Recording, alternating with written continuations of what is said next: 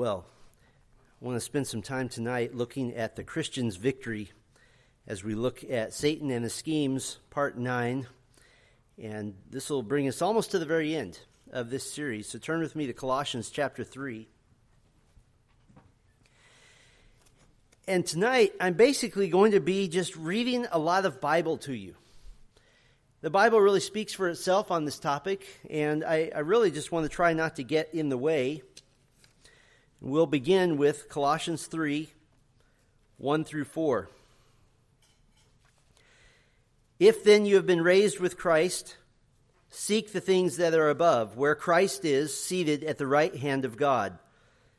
Set your minds on things that are above, not on things that are on earth. For you have died, and your life is hidden with Christ in God.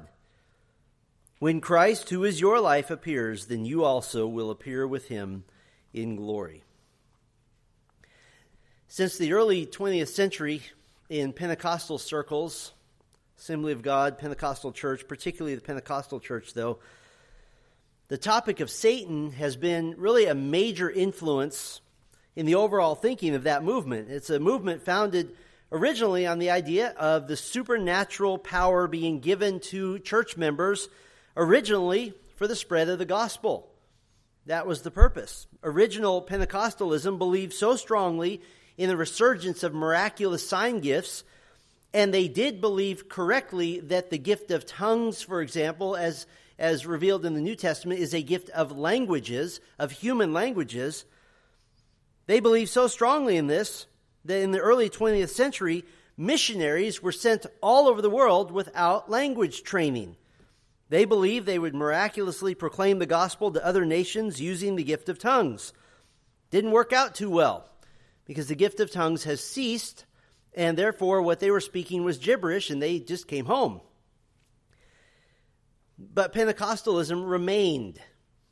And what happened then was there was a, a placing more and more of a heavy emphasis on the supernatural, less and less emphasis on the biblical gospel, and more and more weight on the idea of this supernatural battle taking place in the lives of professing Christians.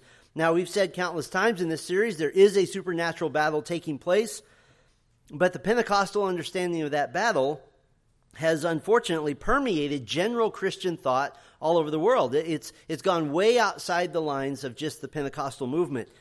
In fact, there's a number of subtle errors associated with the Pentecostal view of Satan. I want to give you just a couple of them, seven. First of all,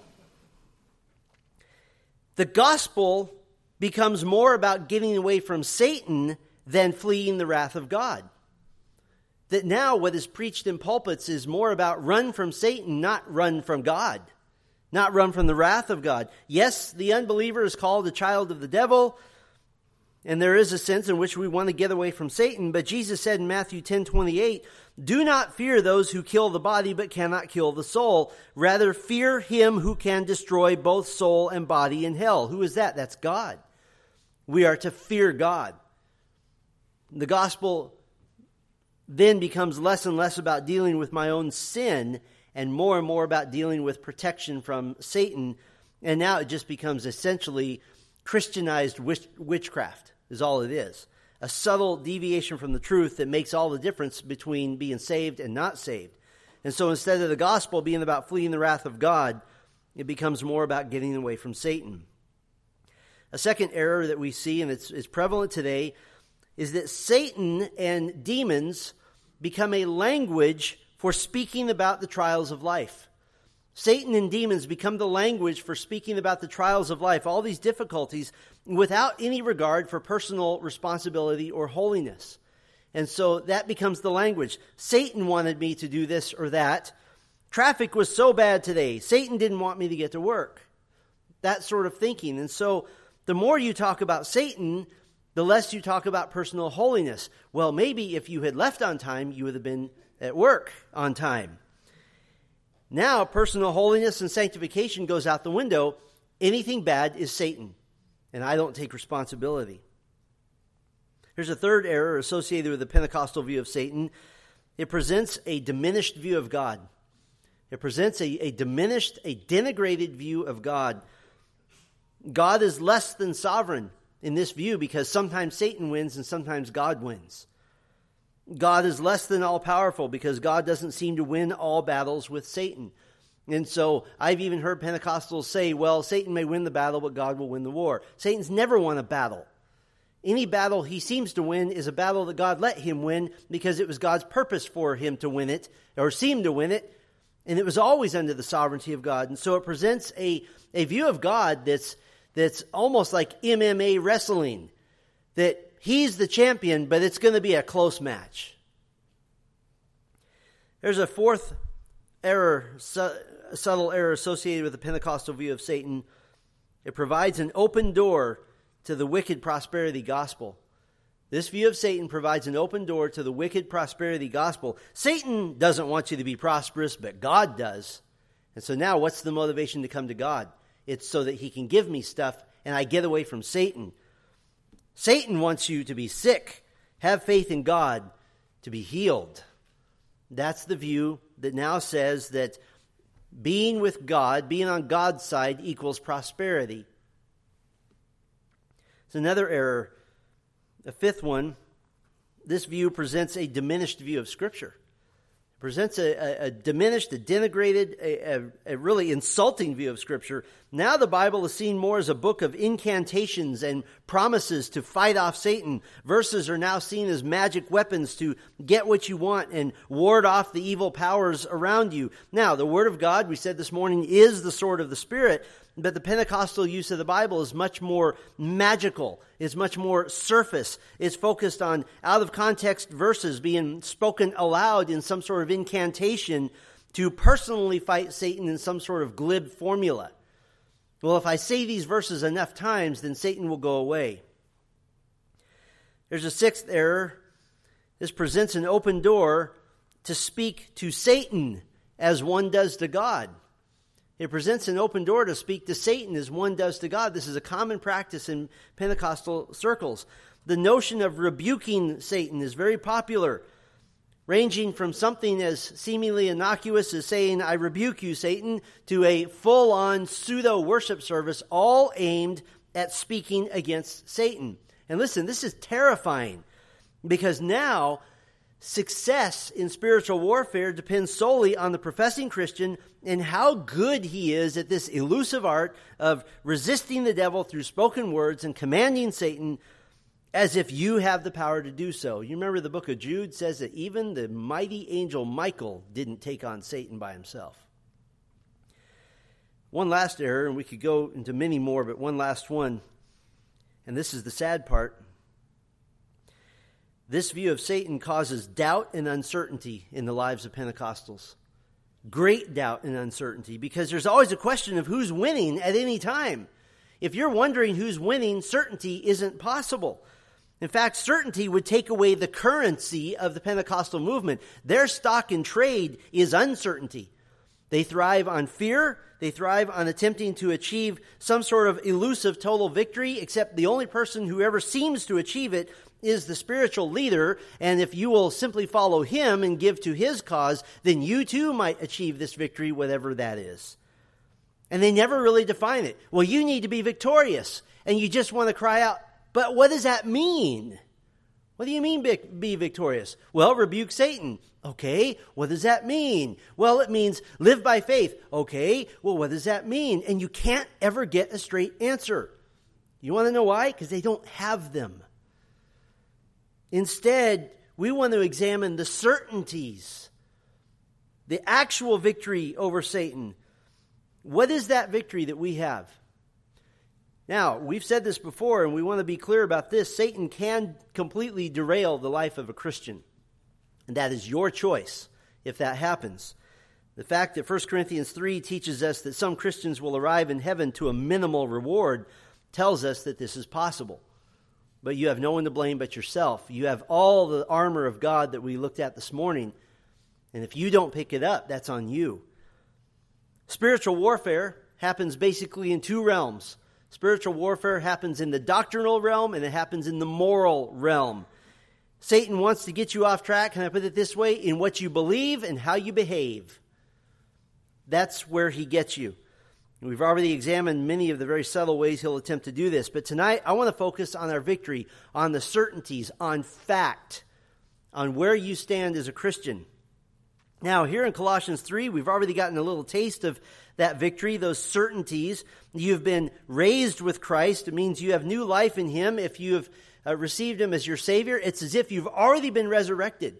You just have that one little minor detail of actually dying and being resurrected. But it's as if you already have been.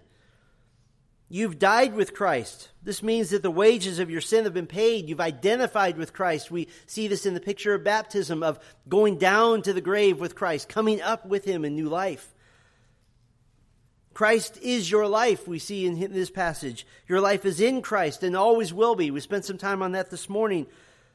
And when Christ, who is your life, appears, then you also will appear with him in glory. What does it mean in glory? Is that a place? Yes. It also means the way you are, you will appear with him gloriously. And so those are tremendous truths, tremendous certainties. I'd like to expand outward from those certainties tonight and just talk to you about two helpful parts of your spiritual victory. Two parts of your spiritual victory. The first one we'll call Satan's limitations. And I'm just going to spend a couple of minutes on that Satan's limitations. And we want to spend most of our time tonight on the other part your position in Christ. Your position in Christ. All of these are facts established clearly in Scripture that give us great hope and confidence. So, just for a moment, let's look at this first part Satan's limitations. And I'm just going to list four for you. His first limitation is that he is a fallen creature. He is a fallen creature. Everything Satan has ever done has been permitted by God or ordered by God or a combination of both. One of our great examples in Scripture, 2 Samuel 24 1. The anger of the Lord was kindled against Israel, and he incited David against them, saying, Go number Israel and Judah. Take a census that is sinful. And you say, wait a minute, is God asking David to sin? God doesn't do that. 1 Chronicles 21 1. Satan stood against Israel and incited David to number Israel. Satan only operates within the limits that God allows. God will never touch sin. Satan will be used for his purposes, but always on a leash. Most classic understanding of this comes from Job chapter 1. God allowed Satan to harm Job's family and his possessions, but not Job himself. Job chapter 2, God extended that boundary to include Job's body, but he prevented Satan from actually killing Job. He said, You will not take his life. So Satan has tremendous power, but it's all derived power. How do we know this? If God is omnipotent, if he's all powerful, this means all power is derived from his power, and therefore Satan has only the power that God allows. So he is a fallen creature. There's a second limitation Satan can never overwhelm the Holy Spirit. He can never overwhelm the Holy Spirit. 1 John 4 4, He who is in you is greater than he who is in the world. The Spirit of God has regenerated your heart, He's sealed your heart, He's sealed your salvation, He's baptized you into the body of Christ, He fills you as you let the Word of Christ dwell in you richly. He helps you, He comforts you, He counsels you. This ministry of the Holy Spirit can never be taken from you, it can never be replaced, it can never be replicated. There's never a threat that the spirit of Satan will somehow overtake and overwhelm and overcome the Spirit of God. That can never, ever happen. So, third limitation Satan is undone by the spiritual armor provided to us. Satan is undone by the spiritual armor provided to us. We spent the morning on this topic, the armor of God, in Ephesians 6. But think about this you're commanded in 1 Peter 5 9 to resist the devil. This is a command. This is an imperative. You're to do this. God wouldn't give you that command if it wasn't possible, if there wasn't a means to do so. In fact, we get a glorious promise in James 4 7. He says, Submit yourselves therefore to God, resist the devil, here's the promise, and he will what? Flee from you. I can make the devil run away from me. I can't, but using the armor of God, I can. I can resist him. How do you resist the devil? We said that this morning by obeying God, obeying the Lord.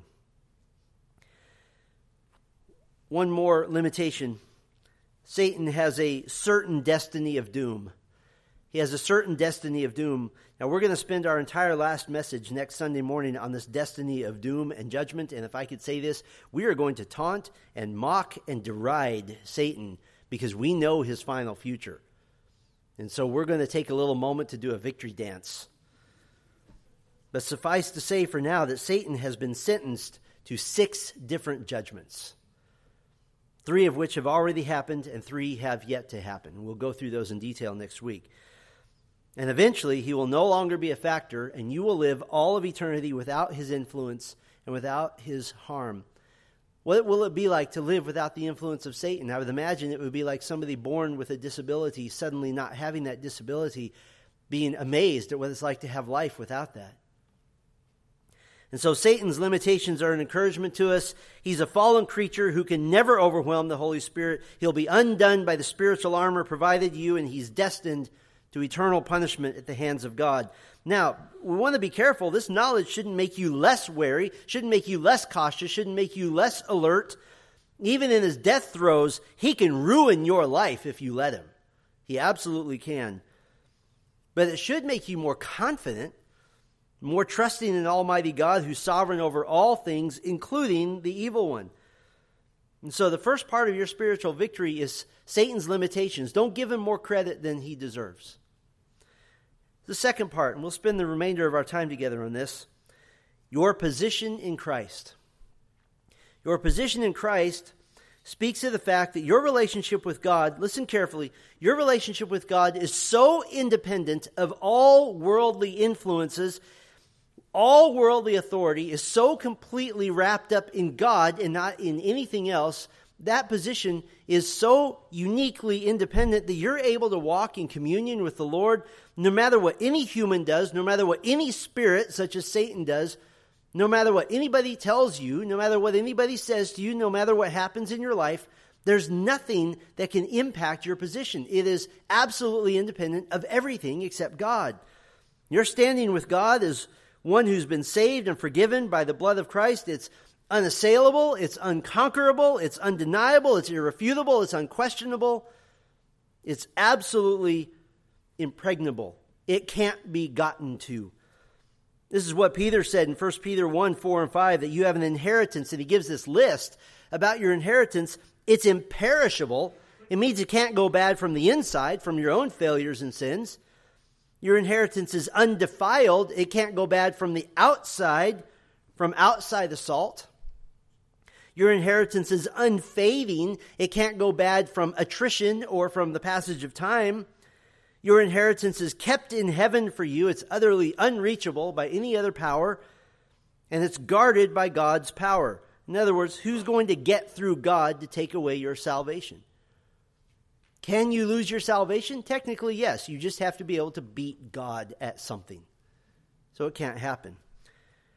We're set. Romans 5 tells us in verse 1 Therefore, since we have been justified, past tense, by faith, we have current possession, peace with God through our Lord Jesus Christ. So, what's your position in Christ? Well, we can't be exhaustive with this at all, but I've chosen six. Six of your positions in Christ that prove beyond the shadow of a doubt your victory over Satan. Here's the first position you are convinced by the Spirit. You are convinced by the Spirit. The work of the Spirit in convincing is highlighted by the Apostle Paul in his speech to King Agrippa. He told King Agrippa in Acts 26:18 that Jesus Christ had commissioned him, quote, to open their eyes so that they may turn from darkness to light and from the power of Satan to God, that they may receive forgiveness of sins and a place among those who are sanctified by faith in me. This eye opening, of course, is by the work of the Spirit, the illumining work of God to open spiritual eyes. The night that Jesus would be arrested, he spoke to his disciples of the soon coming Holy Spirit.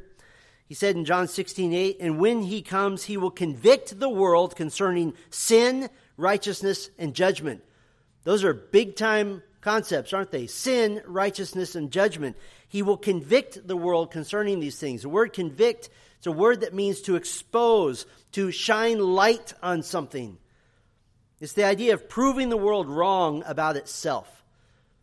The Holy Spirit will present an airtight case that the world is guilty before God, deserving of God's eternal wrathful fury. By the way, this is the only place in all of the Bible, John 16, 8, where the Spirit of God is said to be performing a work in the world. All other cases, generally speaking, the Holy Spirit is described in terms of what he does in the lives of believers. So, this is heavily weighted toward a negative connotation, and certainly the Holy Spirit is proclaiming the world guilty, but the Holy Spirit's purpose in proclaiming the world guilty and convicting the world is to bring sinners to the saving knowledge of Christ. And they have to be convicted, they have to be convinced of their own sin. No one comes to Christ standing up. No one comes to Christ with an equal face to face standing. You only come to Christ convinced that you are a wretched sinner who should never lift your face to God, that only He may lift your face. You come to Christ not on your feet, you come on your face. And that's the convicting work of the Holy Spirit. That no one may be saved apart from that work and so convicting includes this proclamation of guilt to convince the lost of the reality of their sin, the reality of their need for Christ. And this declaration of guilt, how does it happen? It happens by means of the proclamation of the gospel through the word of God. We talked about that this morning.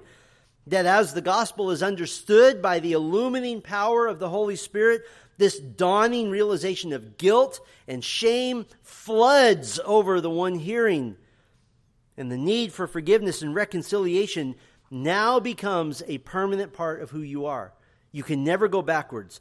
Once you're convinced by the Holy Spirit of your need for Christ, you can never go back. Uh, the true believer in Christ can't become unconvinced any more than a skydiver can unjump out of an airplane. You will always be convinced. And as a matter of fact, if anything, throughout the course of your Christian life, you'll become more and more convinced because you'll be more aware of just how sinful you really were. If you came to faith in Christ when you were eight years old, I mean, what's the worst thing that you did? You know, before that. But when you're 80, after 72 years of walking with the Lord, you'll look back and see, wow, how selfish I was, how heinous my sin is before God that James 2:10 says if I have committed just one error against the law I am guilty of all.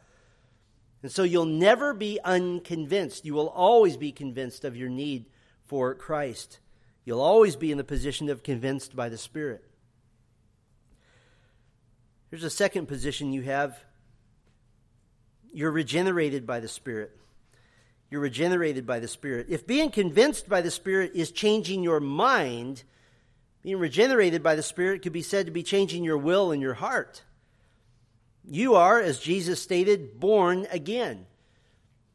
2 Peter 1, verse 4 says, You, as believers in Christ, you have become partakers of the divine nature. I can't even wrap my mind around that. This, that's mind boggling. You've received, as it were, the very nature of God in the same way that a child receives the DNA of his father and his mother. It's the same idea.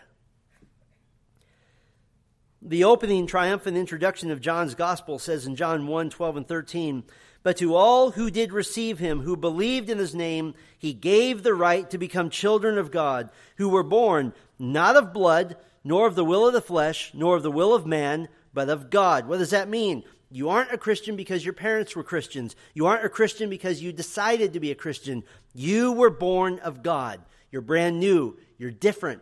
There's a completely new identity.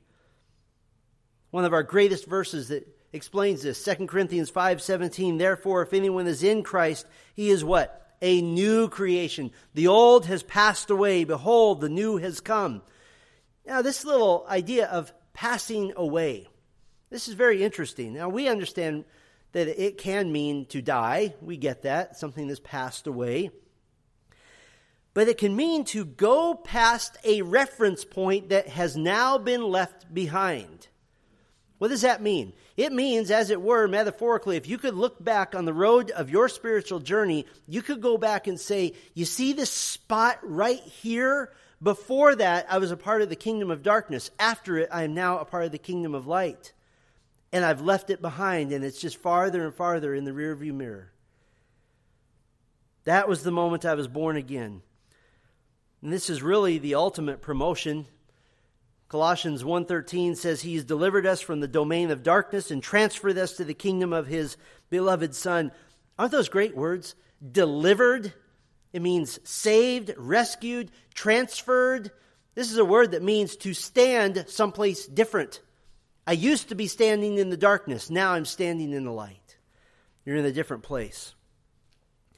Now, why is this regeneration, this state of being born again, this state of being a new creation, of being delivered from the domain of darkness and transferred to the kingdom of Christ, why is it so permanent? Why is it so powerful? Why is it so priceless? Well, very simply, because now you have the very life of Christ imparted to you. And I don't know how to explain that. I don't know that anybody can explain it. It's just true. Colossians 1:28 speaks of the riches of the glory of this mystery which is Christ in you, the hope of glory. Galatians 2:20 it is no longer I who live but Christ who lives in me. 2 Corinthians 13:5 Christ is in you. That's mind-boggling. Not only were you convinced by the Spirit, you've been regenerated by the Spirit such that Christ is in you.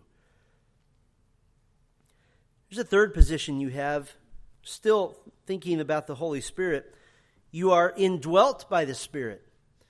You are indwelt by the Spirit. 1 Corinthians 2:12 says, "Now we have received not the spirit of the world, but the Spirit who is from God, that we might understand the things freely given us by God." Romans 5 verse 5, "Hope does not put us to shame, because God's love has been poured into our hearts through the Holy Spirit who has been given to us." And honestly, I'm not even really sure it's possible to understand the ramifications of the Holy Spirit indwelling us. We actually can have some understanding based on a negative situation. There is one way we do understand the Holy Spirit indwelling us, and it's a painful one, and that is that no sin is ever done in secret. None. Ephesians 4:30 tells us not to grieve the Holy Spirit of God. What, what's the context? The context is, is that when you tell stories and gossip and slander and let corrupting talk come out of your mouth, corrupting talk is that which gives somebody else a false impression of another, changes their view in slanderous fashion, that when that's happening, the Holy Spirit is grieved. Now, we don't assign God one emotion at a time. We don't say, well, then God would be grieved all the time. That's not the point. The point is, why is the Holy Spirit grieved? Because it's as if He's saying, while you're doing this, hey, I'm right here. I, am not a universe away. I have indwelt you. I live in you. And you're speaking these words. You're doing these things. So that's a negative way we can sort of understand the, the power of the indwelling of the Holy Spirit. But if we turn to a more positive ramification, I think there's one major one we can understand. The indwelling of the Holy Spirit contributes greatly to our confidence in this fact God has made his home with you. I, that almost sounds like we shouldn't say that out loud, doesn't it? That God has made his home with you. But I'm just telling you what the Bible says. Ephesians 2:22 says in him you are also being built together into a dwelling place for God by the Spirit. John 14, 23, Jesus answered him, If anyone loves me, he will keep my word, and my Father will love him, and we will come to him and make our home with him. That almost sounds unconscionable. Like we would say, No, God, I am unworthy for you to make your home with me. No, God, you're too mighty. You're too glorious for me. No, God, the house of my life is too filthy, too dirty. No, it's not because God won't move into any house that isn't clean. He has moved into the home of your life. Why? Because He cleaned house first. He cleaned you of sin. He cleansed your house in Christ. And God has made His home with you. And based on that, what can Satan really do? He can throw rocks at the windows. He can bang on the front door. He can blow the winds of suffering against the walls, but he's never coming in. Why? Because God doesn't share. God does not share. God is a jealous God. And he's going to keep you for himself for all eternity. Once he's moved in, nobody else is ever moving in. It's only him. The reality of God making his home with you will never change. And then he'll bring you, as we said this morning, to where he is. And even as he has made his home with you, you will then make your home with him. That's certain. It's absolutely certain. Here's a fourth position you are detached from the world. You're detached from the world. 1 Peter 2:11 calls you sojourners and exiles in this world. A sojourner in the Bible is a traveler, a, a stranger, somebody you didn't know, somebody who doesn't really belong. An exile means you're in the place you don't belong. You're not in your true home. The book of Hebrews, chapter 11, verse 13, gives this dynamic when speaking of the great men of faith of the Old Testament. It says, These all died in faith, not having received the things promised, but having seen them and greeted them from afar, and having acknowledged that they were strangers and exiles on the earth. That's how they had faith. Oh, I don't belong here. I belong in God's home. Jesus gave us a very simple test for the validity of a person's faith in him. He said in John 12, 25, Whoever loves his life loses it, and whoever hates his life in this world will keep it for eternal life. That doesn't mean to hate your life as in getting up every morning and saying, I hate my life. The idea of hating your life is saying, This isn't where I belong. I'm a stranger here. I'm an exile here. Yes, I'm going to enjoy the blessings of God, but tick tock, it's time to go home. The sooner the better. James explained that the true Christian is detached from the world in terms of loyalty and love. James 4 4, you adulterous people, do you not know that friendship with the world is enmity with God? Therefore, whoever wishes to be a friend of the world makes himself an enemy of God. Very simple to understand. And listen to how Paul speaks of how he's left the world behind in his heart. Galatians 6:14 But far be it from me to boast except in the cross of our Lord Jesus Christ by which the world has been crucified to me and I to the world. He's saying, the world has been put to death for me. He doesn't want the world, and the world doesn't want Paul. Everybody wins. Can you imagine the Apostle Paul when he was given the opportunity? I won't say forced because I don't think anybody had to force him. When he was given the opportunity to kneel at the chopping block on an obscure road outside the city of Rome, and as a Roman soldier placed an axe upon his neck. Do you imagine the Apostle Paul, who has seen visions of heaven, who has preached the gospel for decade after decade, knowing that in mere moments his time is done? What did he say? He said, For me to live is Christ, but to die is what? Gain. This is one of the tremendous blessings of suffering, by the way. One of the great things about suffering is it takes away the shine, it takes away the sheen, it takes away the appeal of this world. You ever buy a new car and on the way home you spill a drink on the floor and you go, well, that was fun for 15 minutes? It lays bare the realities of how very little this world has to offer you in comparison to the eternal riches with Christ when the fellowship and perfect union with countless millions upon millions of believers in Christ in heaven, when you experience that, the, the, few, sometimes good and oftentimes painful relationships you had on earth, those are going to seem paltry. When you walk around the walls of New Jerusalem and look at the foundation of the walls, the concrete, as it were, and inside the concrete, instead of gravel, we see from Revelation 21 diamonds and sapphires and emeralds and rubies that cute little 401k you saved up. Oh, isn't that adorable? Here, let me dig a diamond out of the concrete. And as Paul said in 2 Corinthians 4:17, for this light momentary affliction is preparing for us an eternal weight of glory beyond all comparison, that when you compare the glories of the world that God has to come, the little pains of this world, they'll seem like momentary uh, inflictions of little pinches of inconvenience. In fact, he says it's beyond all comparison. You can't compare it. You can't really make a comparison. You have the position of being detached from this world. And if you would think about that a little bit more, your days would be filled with more joy. Now, how can this be that you're detached from the world? You, you, might say, okay, great, but I need a home. Well, this gives us our fifth position. You are a citizen of heaven. You're not just a stranger here, you have a home.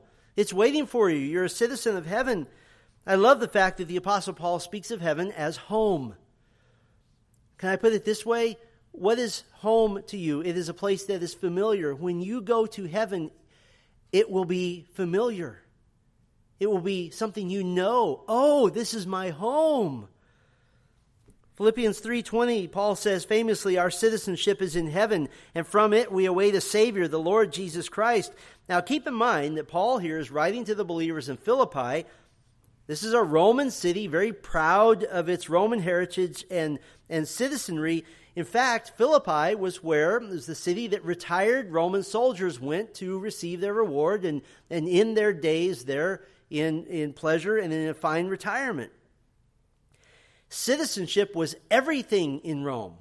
It was everything. So for Paul to tell Roman citizens, your citizenship is in heaven, if they have faith, they'll say, wow, our citizenship here is pretty good. That must be amazing. Paul's saying, you think you have privileges now? Just wait. Now, for us, the idea of citizenship is kind of normal. But in the ancient world, the concept of citizenship was, in most ancient empires, was basically non existent. The common people had no way to participate in the affairs of a nation or the government. Those in power were answerable to nobody except themselves. Probably one of the first cultures to develop something like citizenship were the Athenians. They were, they were Greek. And then the Romans developed this extensively. Citizenship says, I am involved, I matter, I'm a part. Do you understand that you are involved in heaven? You matter in heaven. You're a part of heaven already. You are exiled citizens of the realm of God awaiting your king to come retrieve you and bring you back to your home, to the place where you belong. In fact, I want to develop that just a little bit. Not only do you have your position as a citizen of heaven, but you have the position, here's our sixth one, you are associated with heaven. You're associated with heaven. You are, by position, can I put it this way? Heavenly. You are heavenly. There's a few ways you're heavenly. You have a heavenly calling, for certain. Hebrews 3 1 calls you holy brothers who share in a heavenly calling. What is that calling? It's your initial salvation, and someday it'll be that moment when the Lord Jesus Christ calls you home. You have that, it's yours. You have a heavenly inheritance. We already spoke about this. 1 Peter 1 4, your inheritance is kept in heaven for you, which is what makes the prosperity gospel so silly. You want a little bit now or everything later. Not only do you have a heavenly calling or and a heavenly inheritance, you have a heavenly life. Your life is heavenly. Ephesians 2 5 and 6 tells us even when we were dead in our trespasses, made alive together with Christ. By grace you have been saved, and raised us up with him, and seated us with him in the heavenly places in Christ Jesus. You have a seat, as it were, in heaven, and it says you're already there. One little detail, a couple more decades to go, and you're there. But it's so certain that it's already reserved. I don't know if this how literal this will be, but if I take this completely literal, literally, at least in a wooden fashion, there is a beautiful seat somewhere in heaven that has my name on it. And no one else will sit in it until I arrive. You have a heavenly calling, you have a heavenly inheritance, you have a heavenly life. You have all heavenly blessings. You have all heavenly blessings. Ephesians 1 3 Blessed be the God and Father of our Lord Jesus Christ, who has blessed us in Christ with every spiritual blessing in the heavenly places. Going back to the Pentecostal movement, what do they tell you? You need to get more blessing. You need to get more of something, more of this, more of that, more of God, more of the Spirit, more blessing, more miracles, more power. Sorry, I already have them all. I possess through the Holy Spirit all the power God wants me to have, all of the miracles He's ever going to need to do in my life, the miracle of salvation, of course, being at the top of that list. I possess the Holy Spirit. I possess the Holy Word of God. I possess the church of Jesus Christ. What else do I need? Nothing. I have all the heavenly blessings possible. You have a heavenly calling, a heavenly life, heavenly inheritance, heavenly blessings. You have a heavenly marriage your union with Christ. Your marriage on earth not working out so well, that's okay. You have a heavenly one on its way. Revelation 19 tells us, Then I heard what seemed to be the voice of a great multitude, like the roar of many waters and like the sound of mighty peals of thunder, crying out, Hallelujah! For the Lord our God, the Almighty, reigns. Let us rejoice and exult and give him glory, for the marriage of the Lamb has come, and his bride has made herself ready. It was granted her to clothe herself with fine linen, bright and pure, for the fine linen is the righteous deeds of the saints. And the angel said to me, Write this Blessed are those who are invited to the marriage supper of the Lamb. And he said to me, These are the true words of God. What does that mean? It means that if you've been invited, you will be there. You are associated with heaven. Can I put it this way? When your name is mentioned in heaven, everybody says, Oh, yeah, I know them. They're just not here yet. You're known, you're familiar, you're associated with heaven. And so, in just our little sample of your position in Christ, your position includes being convinced by the Spirit, regenerated by the Spirit, indwelt by the Spirit, detached from the world. You're a citizen of heaven, and you're associated with heaven. I'd like to take a little bit of time. I'd like to apply this. I want to apply this specifically to two groups tonight. The first group I'd like to address, I'll call the shocked pretenders. The shocked pretenders. I have a theological questions for, question for you. Do false Christians know that they're false? Do they know that they're fake? Jesus said in Matthew 7, beginning in verse 22, on that day, many will say to me, Lord, Lord, did we not prophesy in your name, and cast out demons in your name, and do many mighty works in your name? And then I will declare to them, I never knew you. Depart from me, you workers of lawlessness. They're shocked. They're stupefied. This is unbelievable. And in the horror of that moment, they realize that Jesus Christ is not their Lord, He is their judge. And their last view of Him, after their first view of Him, will be as he casts them headlong into the lake of fire. These are church members. These are religious people. These are self proclaimed committed followers of Christ. These are people who did things in the name of Jesus Christ. And now some of them may be saying, well, that certainly can't be me. That's what they all thought too. In the church of Corinth, the leadership there was plagued by men who were misbehaving so badly that Paul called their salvation into question. He said in 2 Corinthians 13 5, Examine yourselves to see whether you are in the faith. Test yourselves, or do you not realize this about yourselves, that Jesus Christ is in you, unless indeed you fail to meet the test? Why is he so concerned for them? Because they're exhibiting some signs that their position in Christ is not real, it's fraudulent. What were the signs they were exhibiting? I'll give you a few. Some of the signs the leaders at the church of Corinth exhibited the first sign, a lack of genuine closeness with the body of Christ. A lack of genuine closeness with the body of Christ. 2 Corinthians 6 11 and 12. Paul says, We have spoken freely to you, Corinthians. Our heart is wide open. You are not restricted by us, but you are restricted in your own affections. In other words, there was a lack of affection on the part of some, and Paul's concerned about that. That's very different than what we see in true believers. Timothy in Philippians 2:20 is said to be genuinely concerned for the welfare of the church. Epaphroditus in Philippians 3:26 is said to have been longing for the brothers and sisters in Philippi. Ephesians 4:32 speaks of being tender-hearted toward one another, a, a softness of heart, a love, a tenderness. The men on the road to Emmaus commented that as Jesus was teaching them, their hearts were burning within them. They were experiencing uh, the, the Greek idea of koinonia, of fellowship, of communion with one another because they experienced fellowship in Christ. John wrote the church in 2 John 5, and now I ask you, dear lady, not as though I were writing you a new commandment, but the one we have had from the beginning that we what? Love one another. Now, we all generally have people in our lives we like and who like us, maybe more than others. But if you find yourself unable to truly draw near, to be vulnerable, to be real, to fight the good fight of the gospel, of the faith in real relationship, Paul would say that's a sign you need to beware.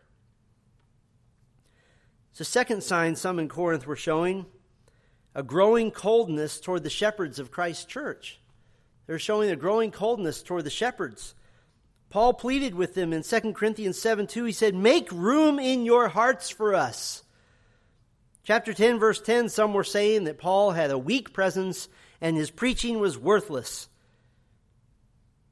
Chapter 11, verse 16, he pleads. He says, If you think I'm foolish, at least accept me as a fool. Would you at least accept me even as a fool?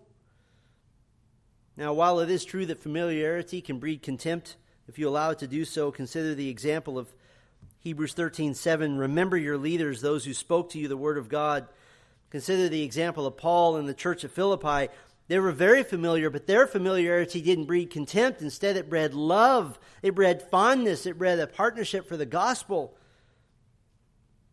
Paul told the church at Thessalonica in 1 Thessalonians 5 Verses 12 and 13, he told them to respect and esteem their leaders. Now, interestingly, both of those are internal heart attitudes, aren't they?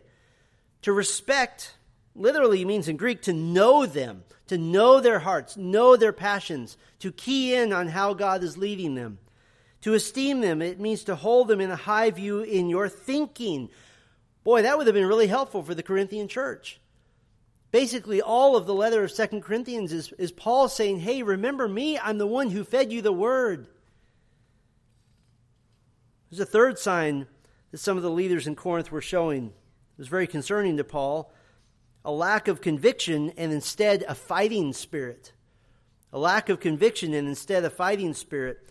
2 Corinthians 2 1 reveals to us that Paul had made a previous visit to the church at Corinth to correct some great immorality that was happening in the church, and he calls it the painful visit. What happened at the painful visit? It didn't go well. Many in the church were argumentative with him and essentially ran him out of town. Now, the letter of Second Corinthians also includes the fact that Paul is rejoicing that they've softened in their tone towards him. I had one husband tell me that after 15 years, his wife, who professed to be a believer, had not, in his memory, ever repented or asked for forgiveness one time ever in their entire marriage for anything. The position of the believer does not belong to those who are recalcitrant, those who are fraudulent, and the shock will be of an unimaginable magnitude when facing judgment.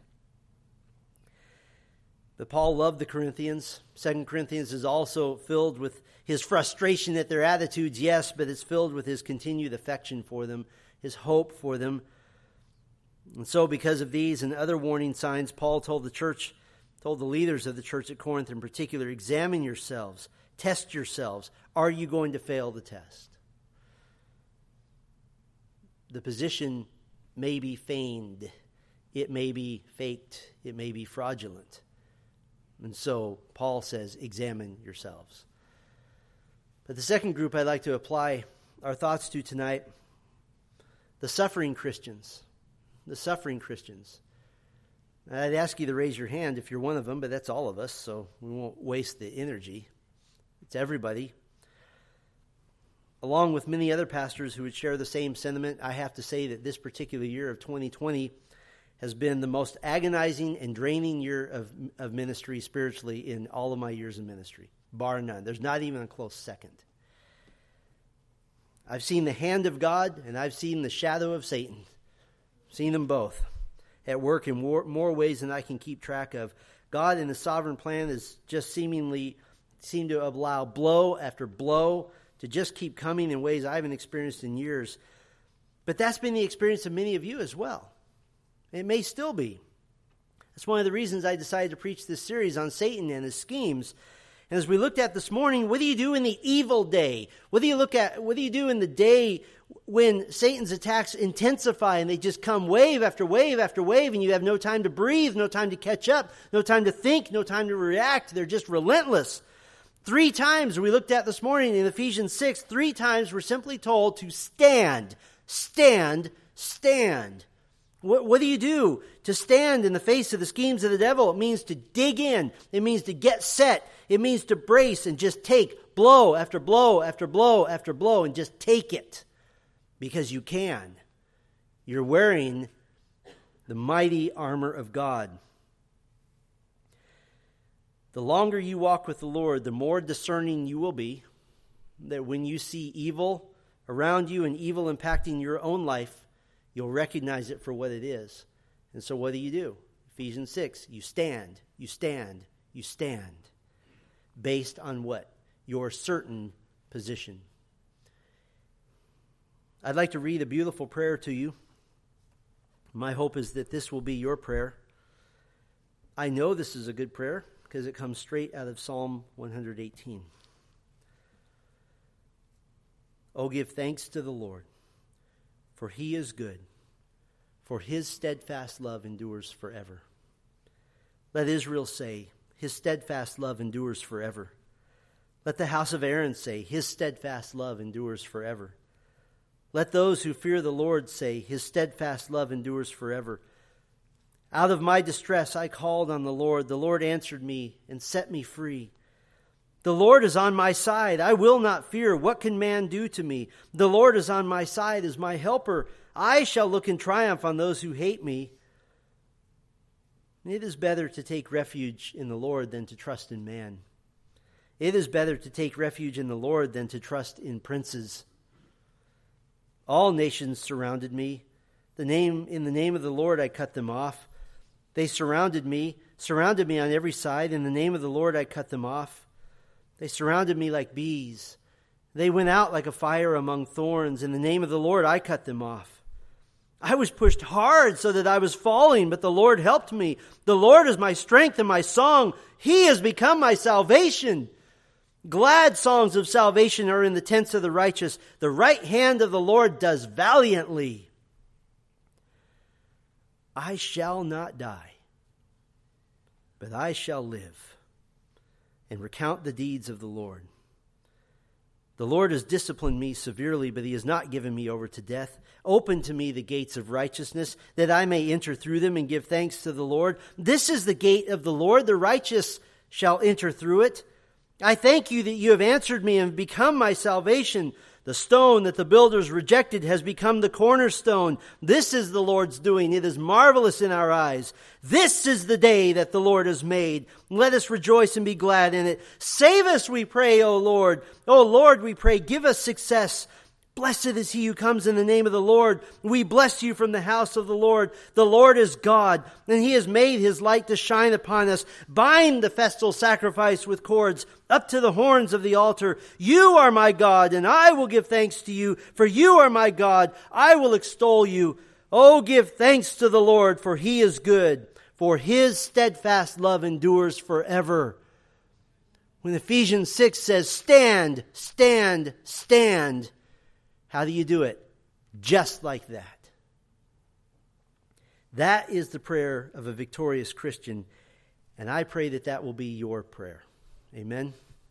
Let's pray. We give thanks to the Lord, for he is good. For your steadfast love endures forever, our God. We thank you and we love you. We ask you, God, for those who are in the category